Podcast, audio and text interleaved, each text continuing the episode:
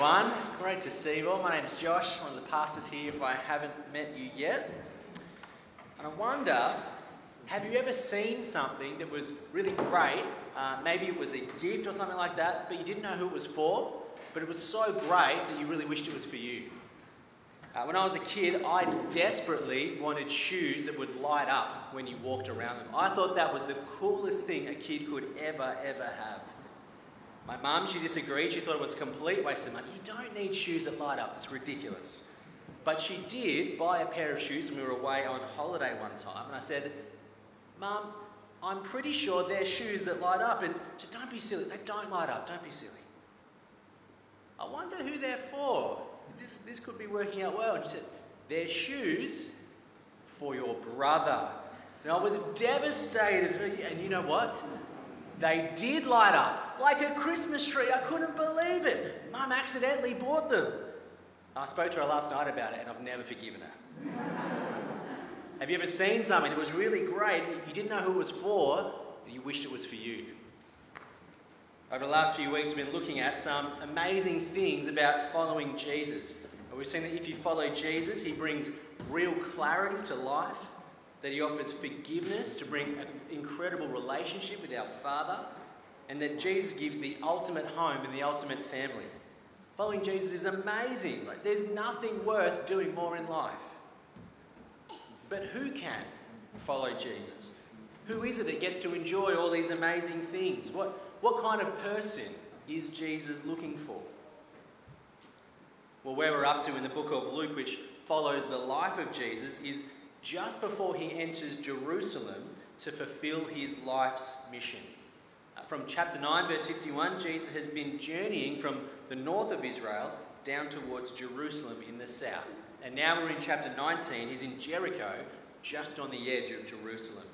And this is Jesus' last interaction with any person before he enters Jerusalem to complete his mission. And in this last interaction, we see the heart of what Jesus is on about, and it tells us about who can follow Jesus. So let's get stuck in. I don't have the verses on the screen, so you're going to need your Bibles in front of you. Have a look at verse 1. Jesus enters Jericho, and in Jericho there's this guy, Zacchaeus. We'll call him Zach.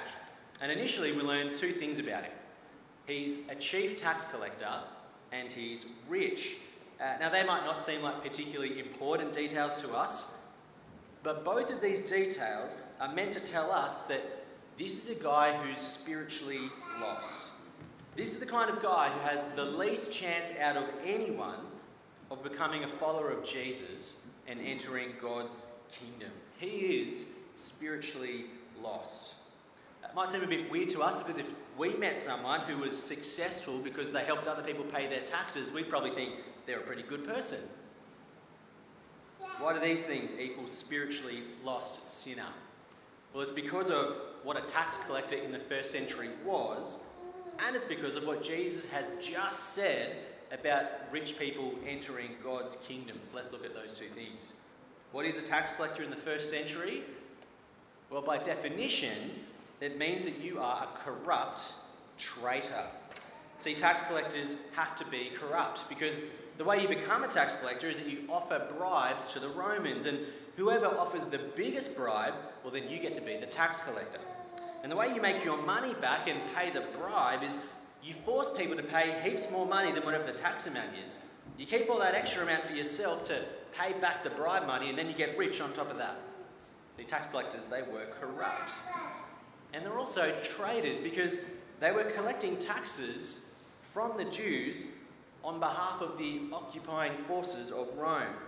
So you've got this Jewish guy, Zach, he's collecting taxes from his fellow Jews in order to pay the Romans so that they can oppress all of his Jewish nation. He was a traitor doing the dirty work of the oppressors, getting rich doing it.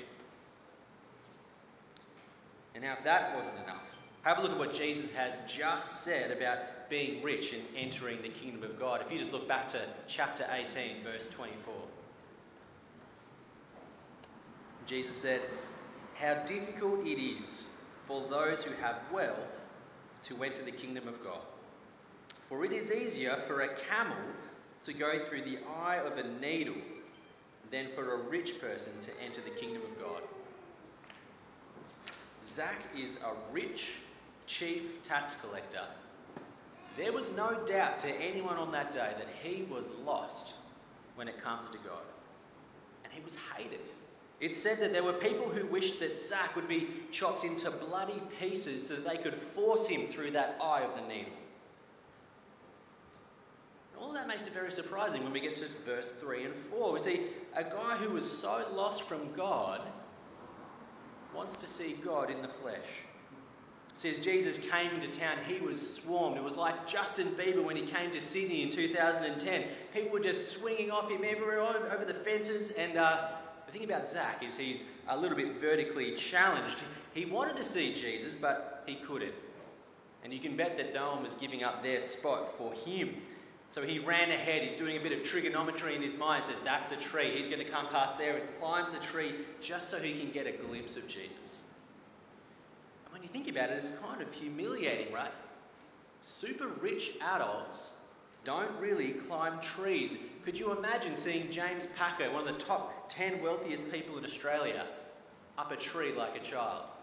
Like, it just doesn't happen. We don't know exactly why he was so keen to see Jesus. Maybe he'd heard of Levi, another tax collector who'd become a follower of Jesus. Maybe he'd found his lifestyle of wealth and pleasure unsatisfying, and he wanted to hear from this teacher who promised life to the full. Whatever the case, Zach put his dignity on the line because he wanted to see Jesus. It's kind of surprising. But what happens next is even more unexpected. Zacchaeus is in a tree down the road, and Jesus is making his way through the Justin Bieber crowd, and his security team's kind of holding back the horde of 13 year old girls holding up their signs. People are closing in, and it's loud. And Jesus stops and he looks up in the tree. And he looks straight at the most lost person in the entire crowd. Can you imagine if you were Zacchaeus, how that would have felt? Have you ever been called out in front of a room full of people? Have you ever gotten in trouble, maybe in front of your friends when you had friends over from school, from your parents? You get sweaty, I get sweaty. Your heart starts to race. You, you kind of feel that, that pang and sickness in your stomach. Jesus looks at him and says, Zacchaeus, hurry and come down I must stay at your house today. What? Out of everyone who was there that day, why would Jesus stay at his house? Zacchaeus isn't just seeking Jesus. We see that Jesus is seeking him. It's incredible. Zach's probably thinking he's won the lottery. To him, he's got to think, what are the chances? But for God, this has always been part of his plan. From the beginning of the world, there was always a 100% chance on God's end that this was going to happen. That's how God works. He is completely in control. He has a plan and he's working for the good of those who love him. That's what the Bible says. Uh, the, the theological nerd word for that is sovereignty. God's sovereign. He is in control. And as a semi slight aside, when you start to see God in control and at work in your life in that level of detail, it really changes things. Now, we often walk around thinking that we're in control of life or just things just kind of happen to us. But the reality is, God is at work and He's planned out even the small details of your life. But my sense, at least for me, is that we don't usually recognize that. Do you? I wonder what difference it would make if we realised more deeply God's sovereign work in our life. For example, did you know that God planned for you to sit next to and across from the people you're sitting with today at church? Do you think you'd be more intentional in trying to encourage the people around you if you believed that? Did you know that God planned that when you get your tea after church today, that you'd arrive there at the same time as someone else. Do you think you'd be more likely to welcome that person to church if you believed that? God also planned that difficult thing in your life. What would change if you believe that He is completely in control? I'm reading a book at the moment that's called Enjoying God by Tim Chester. It's been really helpful in opening my eyes to see how God has been working in my everyday life. I brought it and it's sitting in my car. I forgot to bring it up. But he's got this practical example, example at the end of his chapter on hardship, and I want to read it to you. Says Monday morning, Mike arrives at the station to find his train's been cancelled. Two train loads of passengers are now crammed on the next train, and Mike has to stand. He's given up any hope of being able to read his book. The guy pushed up next to him clearly hasn't heard of deodorant. The next 40 minutes aren't going to be fun. Perhaps God thinks I need to learn some patience, Mike thinks to himself. Or perhaps he's giving me time to reflect on yesterday's sermon. My father, whispers Mike, thank you for this train. I have no idea what your purpose is in all this, but please use it to make me more like Jesus. Isn't that amazing? To see how things change when you really believe that God is sovereign and He's in control of the big and small things in your life. It's not that everything now will have a neat answer where you can obviously see God at work. We might not always see an obvious answer. But God is still at work, just like He was with Zacchaeus. God planned that meeting in front of a massive crowd of people so that everyone would know what Jesus is on about and who he wants to follow him. Jesus wasn't just feeling nice on one particular day, he tells us exactly why he went straight for Zacchaeus. Have a look at verse 10. For the Son of Man came to seek and to save the lost. Seeking out lost people is exactly what Jesus does. The Son of Man is a Old Testament reference about a king who God would give authority to rule his kingdom forever. And Jesus is saying, He's that king. And as the king, he is seeking lost people to be part of his kingdom. It's incredible. It's completely unexpected. Who is it that can follow Jesus and enjoy all the benefits and blessings? It's anyone who's lost. Anyone who knows that they're lost. Jesus isn't looking for really good people or super religious people. Jesus comes to this massive town, Jericho, and we're only told about him meeting one person in it this corrupt, traitorous, lost tax collector. Do you feel like you're lost when it comes to God? Do you feel like He'd never want you or accept you?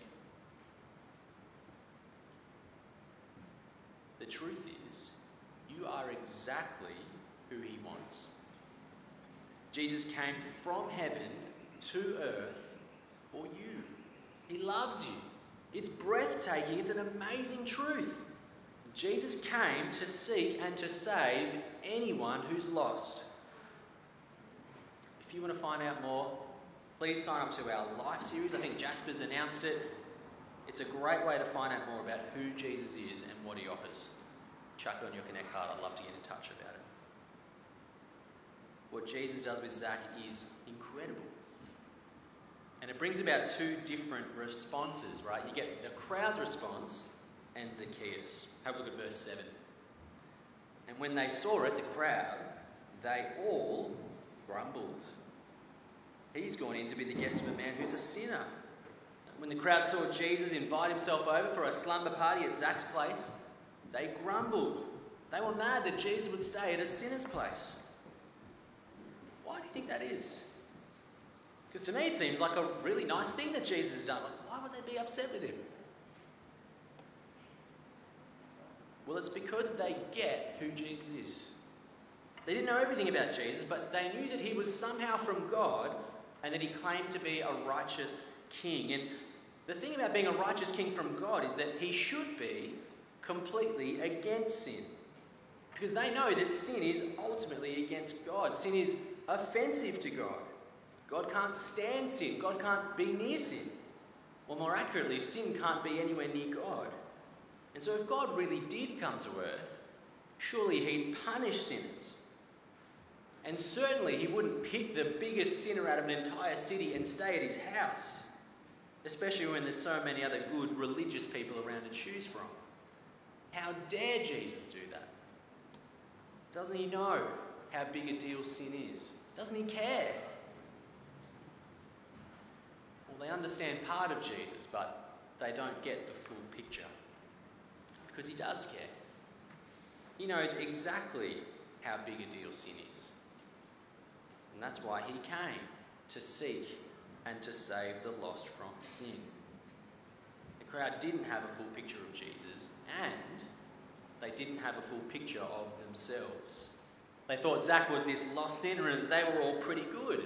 Uh, they were all very, there would have been a lot of very religious people in the crowd, good people with good families, good jobs, well respected people.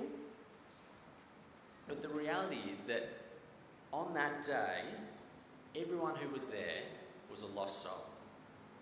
It's true that there's only two types of people in the world, but it's not that there's some people out there who are good and there's others who are lost and sinful. The reality is that there's some people who are lost and they know it, and the rest are also lost, but they have no idea. It's dangerous to be a sinner. It's dangerous to be lost because being lost from God is to be cut off from heaven, to experience hell eternally. One of the things that Jesus is clear on is that hell is a real place and that we all deserve to go there because of sin. But do you know what's even more dangerous than being a lost sinner? It's to not even know or admit that you're a sinner who's lost from God. Because if you don't even know that you're lost, you're much further from being found. Do you know that you're lost? Some people will hear Zach's story and they just feel like, that's me. I know that I'm far from God. But you might be going, that's not me at all. I'm a good person. I've got a good job and a great family.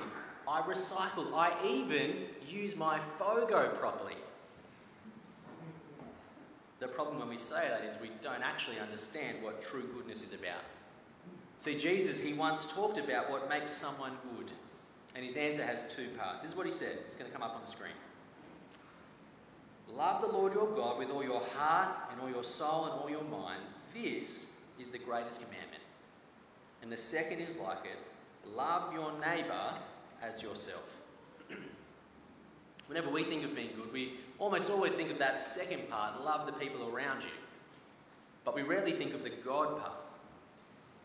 But Jesus says that this is the heart of what it means to be good. And see, something is only truly good when it works the way it's meant to, right? If you got a car and it had all the bells and whistles, right? It's super comfortable, it looks good, it's even got cup holders that fit your cup, but it keeps breaking down, then it's not a good car because cars are made to get you from one place to the other. If it doesn't do that, then it's not a good car. No matter how good all of the other things are. You and I are designed, we're made to relate properly to each other. We all know that. We're built for relationships. But even more importantly than that, we are made to relate properly to our God, to have Him at the centre of our life. And the fact that we don't do that means that we're actually not good. God is not in the centre of our lives. We don't do the thing that we're made for. We're sinners and we're lost. Do you know that you're lost? Jesus wants to seek and to save you, but you need to admit that you're lost first. That's the crowd's response to Jesus. Now let's have a look at Zach. Joy and radical change. Have a look at verse 6. After Jesus organised this sleepover party, Zacchaeus hurried and came down and received him joyfully. He knew exactly how big it was that Jesus would hang out with him. He was blown away, over the moon. He was filled with joy. And what he did next is unbelievable. Have a look at verse 8. Zacchaeus stood and said to the Lord, Behold, Lord, Half of my goods I give to the poor. If I've defrauded anyone of anything, I restore it fourfold. Immediately, he gives half of his money away, and then with the other half, he pays back anyone that he's defrauded four times over. And you kind of go, if he's defrauded anyone. Pretty sure he's defrauded almost everyone. And so it's going to be a lot, a lot of money. It's incredible. Like it's just so hard to, it's so far from our experience, it's hard to imagine what it would be like to give away almost all of your money. It's a radical change. And Jesus says, Today, salvation has come to this house. It's not that he's saved because he was really generous. Trusting Jesus is what saves you. Following Jesus is what saves you. But because he's now a follower of Jesus, everything for him has changed. Material things now have a completely different purpose. They're for serving others, for the kingdom, not himself. Generosity doesn't make you a follower of Jesus, but if you follow Jesus, you will become very generous. You see, this rich man is doing the impossible. He's going through the eye of a needle to enter the kingdom. But it's not in bloody pieces as the crowd around him wanted. It's by the blood of the Son of Man.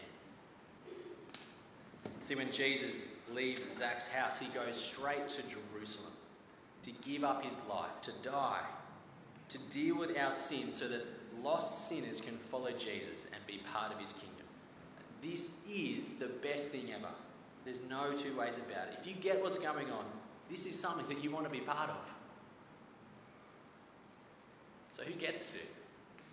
Who can follow Jesus and enjoy all the benefits and blessings of being part of God's kingdom? Anyone who's lost. That's the criteria. If you're someone who feels like Zacchaeus, like God would never accept you, that Jesus wouldn't want you to be someone who follows him, know that Jesus came to seek and to save the lost. You are perfectly placed to follow Jesus. You are exactly who he wants. Please come along to life to find, find out more. If you're someone who doesn't resonate with Zacchaeus, you feel like you're a pretty good person, like this just seems kind of crazy, will you consider the possibility that you might be lost?